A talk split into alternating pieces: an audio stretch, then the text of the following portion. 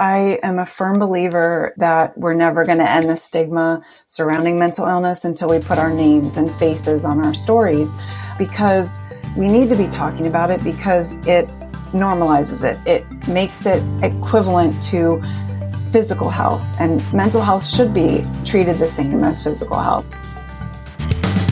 Welcome to the Mitlin Money Mindset. This is a podcast that's all about getting your mind right when it comes to all things money.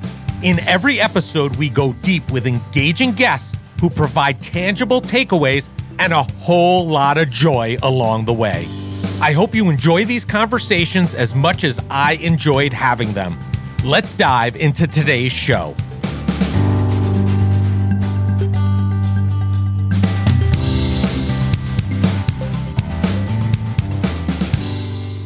I'm Larry Sprung, your host for the Mitlin Money Mindset and founder and wealth advisor of Mitlin Financial. Today's guest is Jennifer Marshall, the founder of This Is My Brave. Jennifer Marshall created This Is My Brave, the leading platform for individuals to share their story of overcoming mental illness through creative expression. Jennifer formed the organization after experiencing a positive outpouring of support following the publication of her own story on a well known news website. Jennifer wanted to provide that same opportunity that she had to others living with mental illness. She envisioned a theater show concept and together with her co-founder Anne Marie Ames launched the project on Kickstarter. The project was successfully funded within 31 days, raising over $10,000 to create the inaugural show, and the movement became a nonprofit organization the following year. Jennifer's personal blog, originally titled bipolarmomlife.com, now at jennifermarshall.me, was named Healthline Bipolar Blog of the Year for four years in a row, from 2014 to 2017. She has been featured on the front page of the Washington Post, in O, the Oprah magazine, in BP Hope magazine, as well as having been interviewed for podcasts and local publications speaking on the importance of sharing stories of triumph despite mental illness to end stigma. Jennifer gave a TED Talk in October of 2016 entitled Mental Illness Being Brave Saves Lives. And the following year, she spoke at the National Council on Mental Wellness. She also speaks regularly at mental health and storytelling conferences everywhere. Jennifer has been recognized for her great work with the prestigious Clifford W. Beers Award by Mental Health America and was named Washingtonian of the Year by Washingtonian Magazine. Listen in for some great takeaways about how Jennifer is bringing mental health to the forefront and helping many others who struggle share their stories to help themselves, their communities, and the world.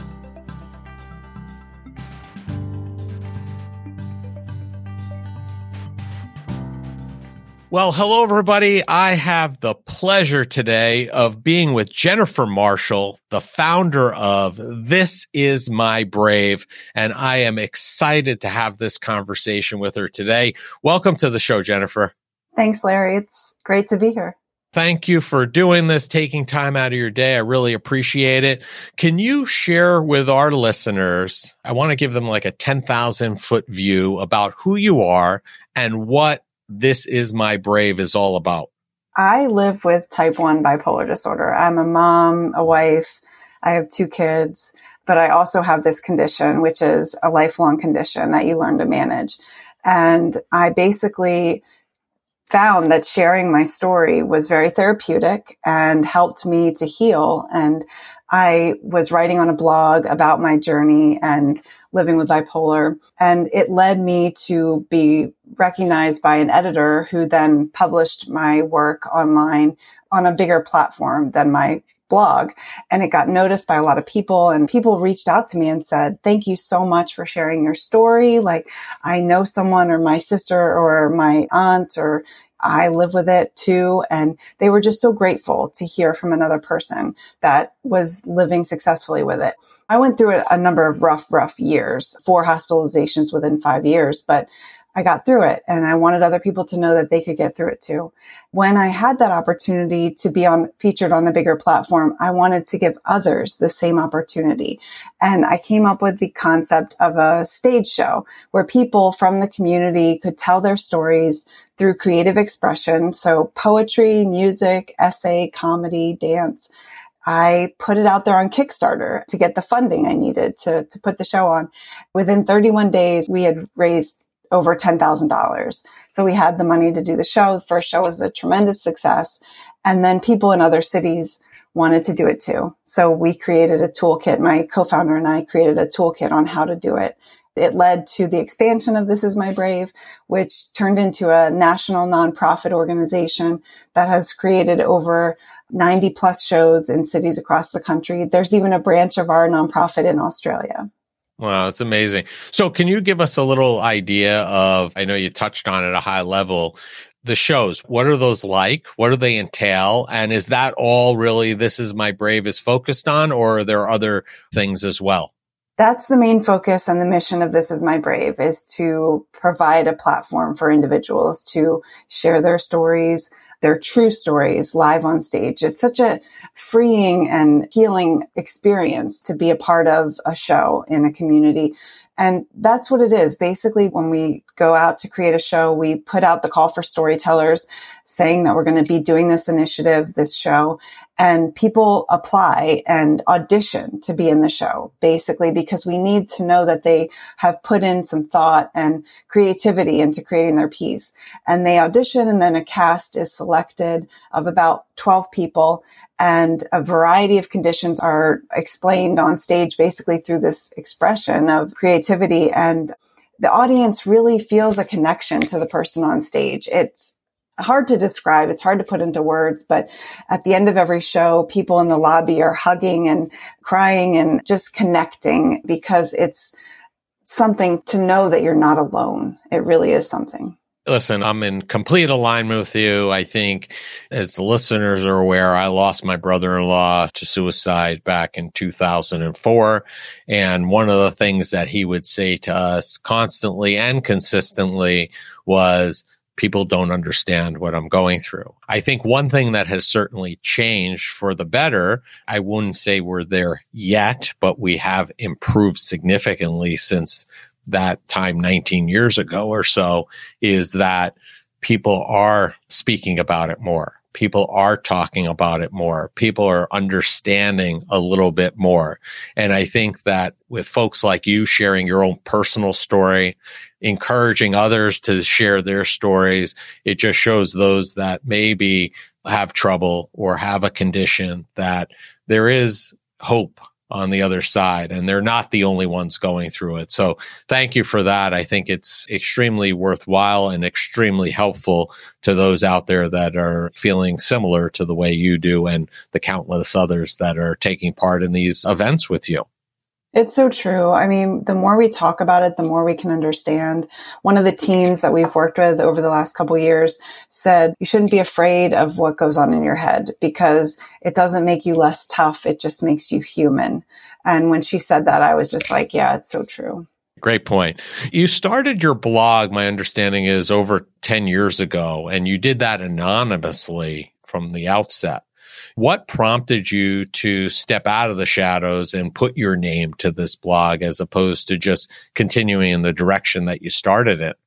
I felt as though I wasn't being truly authentic when I was writing anonymously. I felt like just a shadow of myself. And I really knew that in order to connect with my audience, I had some readers in the very beginning, but it wasn't long after I started writing that I realized I am proud of who I am despite having this lifelong condition. And I am proud of the way I'm managing it because that's all you can do is manage it. There's no cure for bipolar disorder. I finally, even though those close to me were saying, don't risk it, there could be discrimination or kickback, backlash. You just don't know. And I still was willing to take that risk because if I could have helped one person by putting my name and my face on my story, I wanted to do it.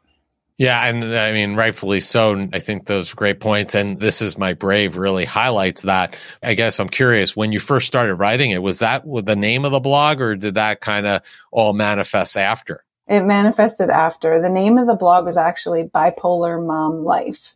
Just something simple. I wanted people to be able to go to Google and Google bipolar and mom and find me. And my blog ended up ranking high up there over time. And people did find me that way. And so this is my brave came later. And the story behind that is that the Sara Bareilles song Brave was super popular at the time when we were concepting the show.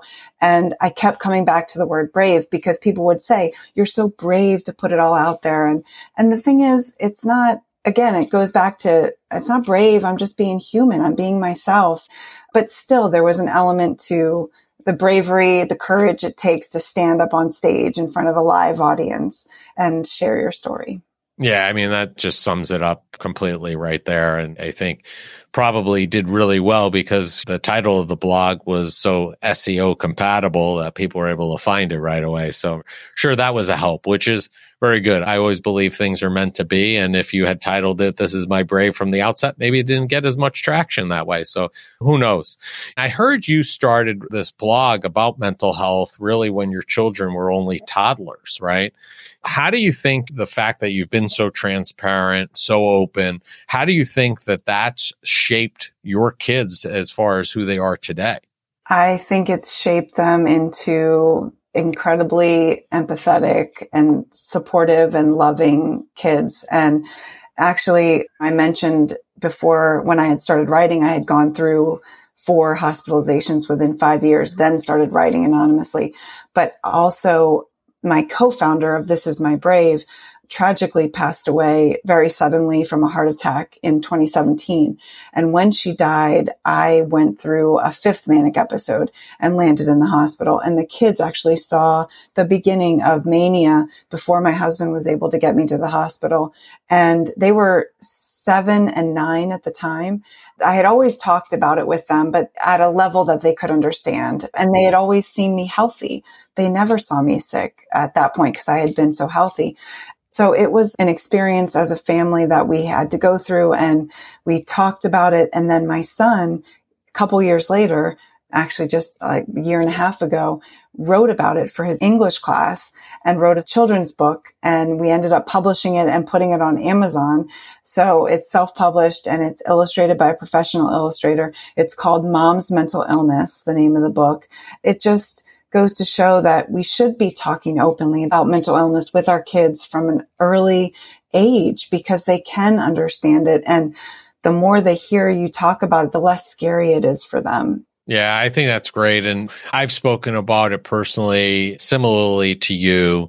From the time my kids were extremely young, we would educate them and talk to them about their uncle Keithy, who was in here, very age appropriate early on. It was a disease of the brain and this, that, and the other thing. And very, very specific to their age because you don't want to give them too much to fear or frighten them. You want to give them an understanding. And as they got older, they started understanding more and more about what happened. And I really feel like it's really shaped them as people in terms of being on the lookout for friends and other family members that might be struggling and be able to identify that and reach out to them and feel comfortable talking either to us or somebody else if they're having struggles. So it doesn't have to be mental illness. I mean, that's obviously your calling and where you and your family just having that dialogue about mental health in general, I think is so healthy for a family.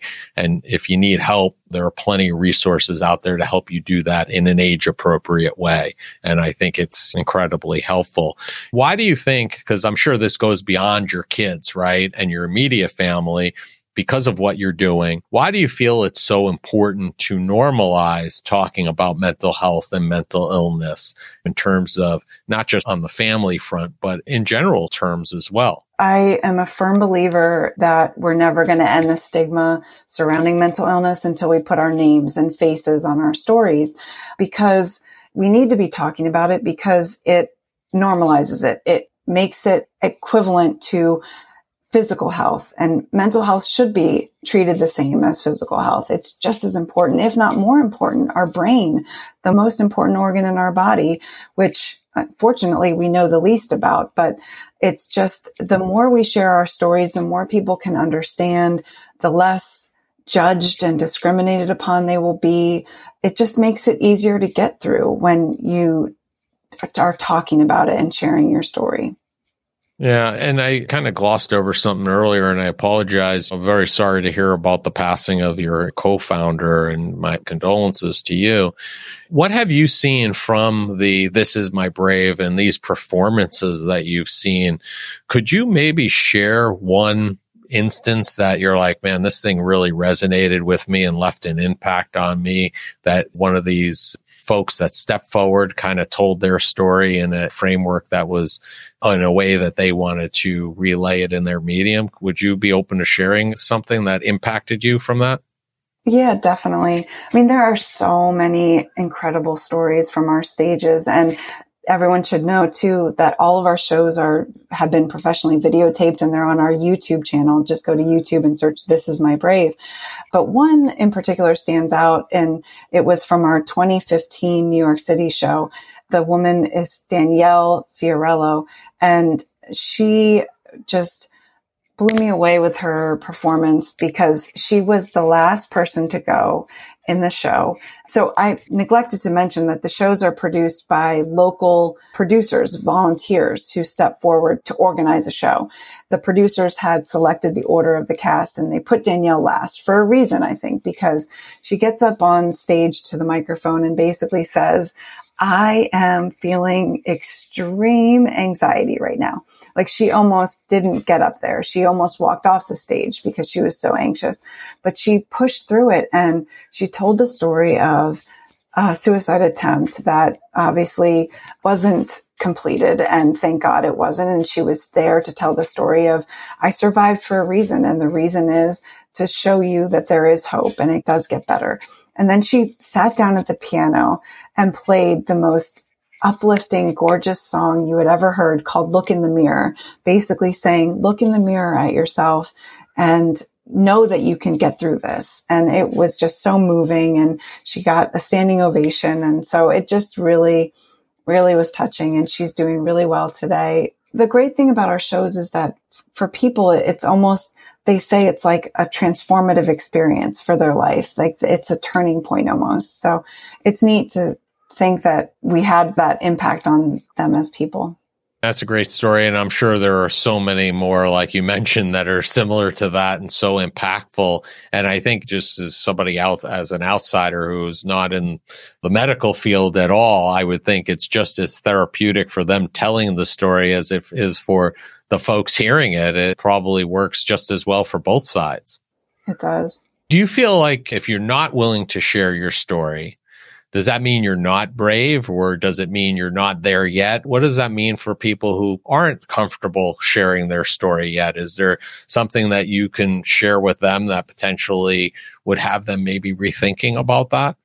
Definitely. I've said in talks I've given over the years that you might not be ready to tell your story or you might not want to tell your story. You may not see yourself on stage in front of a live audience that's okay. But to be able to tell your story to just one person, if you are able to do that, to open up to a trusted loved one or friend, you would be pleasantly surprised at the response. And the reason I say that is because over the years, I, through This Is My Brave, my work at This Is My Brave, I had the opportunity to travel across the country to meet tons of people. And when I was traveling, when I'd be sitting in, in an airplane next to two people, inevitably you'd strike up a conversation about what do you do?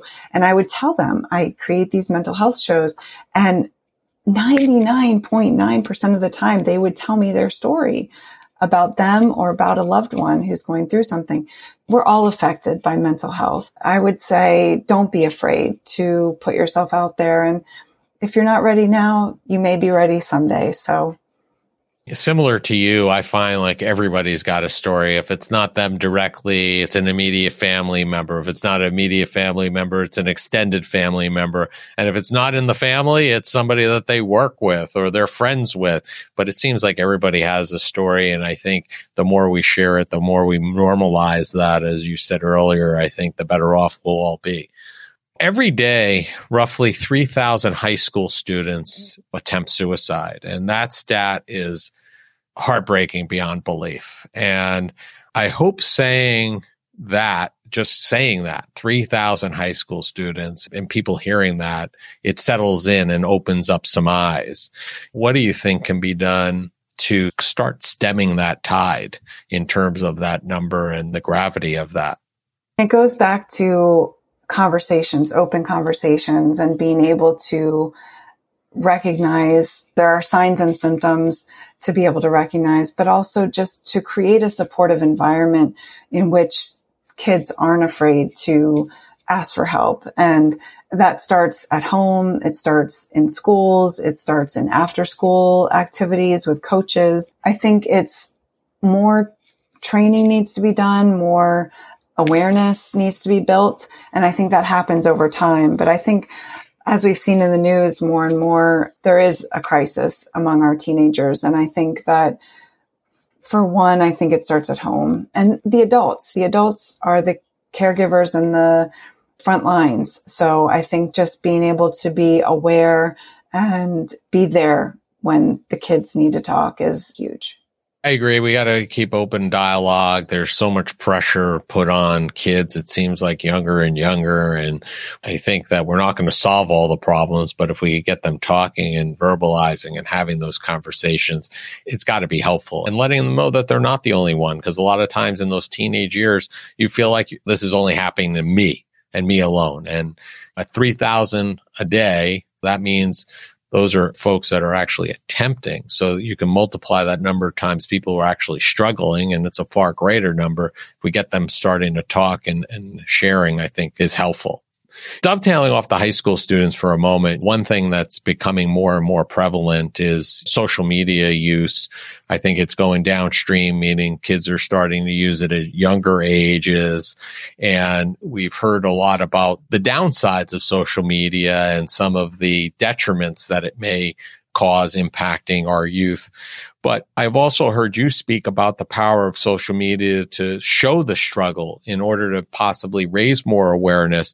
How do you think social media should be used to help our youth? And why do you think it's so critical to utilize that tool to help mitigate the impact and the struggle that goes along with it? I think social media is such a powerful tool and can be used for good. I think we see a lot of the negatives about it. In fact, my current work with Principal Pictures, we highlight the work of Anastasia Vlasova, who is an activist, and she tells her story in the film. So the, the film is called Our Turn to Talk, and it features young people telling their stories honestly and raw and just really beautifully telling their stories of what they've gone through. And she tells the story of going through depression and anxiety and attributing it and an eating disorder, attributing it to social media use. So there are downfalls, but I think when kids are able to create boundaries and when they're able to set limits and that parents can help with that, then I think that they can find ways to use it effectively and to not allow it to harm their mental health. Anastasia in the film talks about how she was interviewed by the Wall Street Journal about her use of Instagram and how it affected her mental health. And she ended up making the decision, believe it or not, as a teenager to take herself off of that medium. So she deleted her Instagram account, deleted her Snapchat, her TikTok, all the channels she was using and only uses LinkedIn and she's using it professionally. I think that kids, there's going to be a learning curve. They're going to adopt trends, but I think as long as we can teach them how to use it in a balanced way, I think there can be good that can come of it. I would imagine we also need to put tools on those platforms for the young folk to see and understand so they have, because a lot of them are spending a lot of time there, right? So to put up tools and, and recommendations and techniques, I think is vitally important to have in those means and methods so that they can see and hear it and we're delivering it to them and they can consume it when and if they need it, right? Yeah. And I think it also, again, goes back to home. Parents, they see you, they see you using it, they model after what they see. And so I think just as parents, we need to also have limits and boundaries ourselves. Yeah. Let's talk about parents for a minute, right? Because you mentioned it earlier and you've mentioned it over some of the time that I've been following you and you've been very open about your own need for immediate care. What tips do you have for parents out there? You know, we were talking about the kids and their struggles, but there are also parents that are having struggles as well. What tips do you have for parents who are in that situation? Going back to your point, we don't want to alarm them. We want them to be educated and understand. And hopefully one day they're like your child did create a book out of it and share their kind of view of the world from when they were going through it. But what can we as parents do to help educate and somewhat insulate a little bit depending upon their age in terms of what we're going through in our struggles? It again goes back to open conversations, but talking to them at their level. So when I'm going through a rough time, and I mentioned this past year and a half has been very, very difficult for me managing my bipolar disorder, but I'm always honest with my kids. And if I'm having a depressive episode, they see it. They're not oblivious to it. They see me laying on the couch. They see me not able to do the activities that I used to enjoy.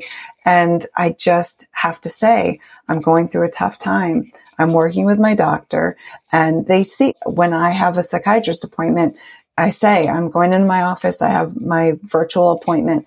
Just them knowing that I'm getting the care, I think is enough to reassure them that mom's going to get better. They've seen me get better in the past. They know it's possible. So just being honest with them and showing them that I'm reaching out for the proper support, I think is really crucial. Yeah, I agree. Thank you for sharing that. What are the next big things for Jennifer Marshall and This Is My Brave? Do you have anything new and exciting that's coming up in the near future that you're really excited about and is going to be a tool to potentially help countless others? Well, This Is My Brave continues to put on incredible shows across the country. So if you're interested in experiencing a This Is My Brave show, I would definitely say go to the website and check out where we're going to be. I have actually moved on from This Is My Brave. I, will always be the founder, but I left at the end of 2021 to pursue a position with Principal Pictures, and which is a documentary film company that created the first film on This Is My Brave, which is a short documentary, which is on our YouTube channel, but then also created Our Turn to Talk. So Our Turn to Talk is making its way across the country in screenings in communities all over. And you can also view it on YouTube. So search Our Turn to Talk on YouTube. It's an hour long film, again, featuring five brave and incredible teenagers that come from all walks of life. And then also a chorus of voices of young people that have added to the project that has an accompanying podcast the same name called Our Turn to Talk. So check it out. And we're in production on season two of the podcast. Great. I mean, so many great resources have come out of this as a result where you're hitting a lot of different mediums, your audio, video, film, short, long. I think it's great because everybody consumes things and listens to things in different ways and different things resonate with different people. So I think one of the great things is just the number of avenues that you're helping people is really amazing. So thank you for sharing. Thank you for being vulnerable. Jennifer, this is the Mitlin Money Mindset and we are about joy here. So we ask each of our guests the same last question, which is what did you do today that brought you joy and put you in the right mindset for success? Oh, I love that question, Larry. So I woke up this morning and started a watercolor painting. So watercolor has been my therapy over the past year and a half. Well, actually, I taught myself watercolor over the pandemic. So I guess it's been two and a half years, but I started a watercolor painting and I didn't quite get finished because my neighbor invited me to go on a walk. So two things I did. watercolor and walk. And that really set me up for success today. And what did you start painting? I got to ask that. Was it flowers or something else? What was it? I do paint a lot of flowers, but this was a colorful cacti. So it's got all kinds of branches with all kinds of beautiful colors. So I can't wait to see how it turns out. Nice. Well, good luck with that. I think those are some great things to start off the day. We will have all of your information in the show notes, Jennifer. But if people want to find you, connect with you, learn more about you, or this is my brave, or the other projects that you're working on, what's the easiest and best way for them to do that? Easiest, best way is my website. So it's just jennifermarshall.me. Also, I'm most active when I am on social media, most active on Instagram, and my Instagram handle is Jen Marshall Writes with two N's. Great. Well, thank you so much for sharing your story. I definitely think that that, along with everything that you're working on, has been, will be, and is amazingly helpful to countless people, whether you know about them or not. I'm sure that it's helping a lot of others out there. And I appreciate you being vulnerable and telling your story because I think it's like people like you, people like me who are telling our story and sharing it.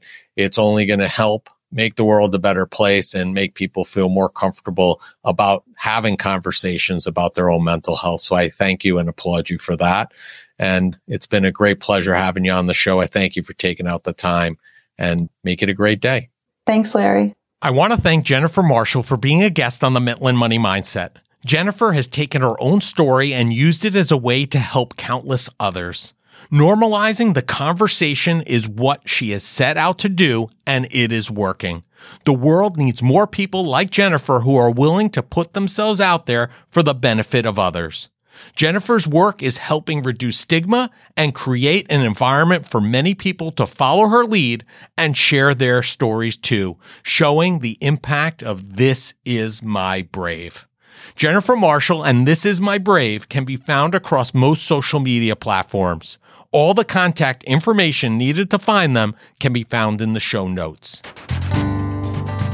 Thank you for joining us this week on the Mitlin Money Mindset.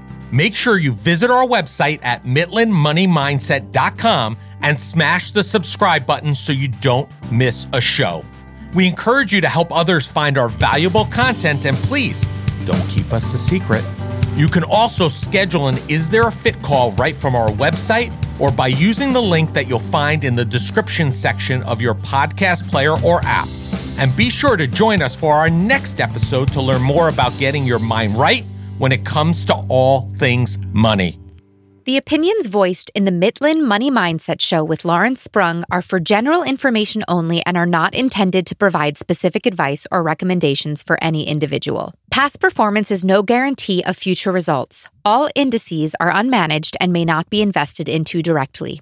Investing involves risk, including possible loss of principal. No strategy ensures success or protects against loss.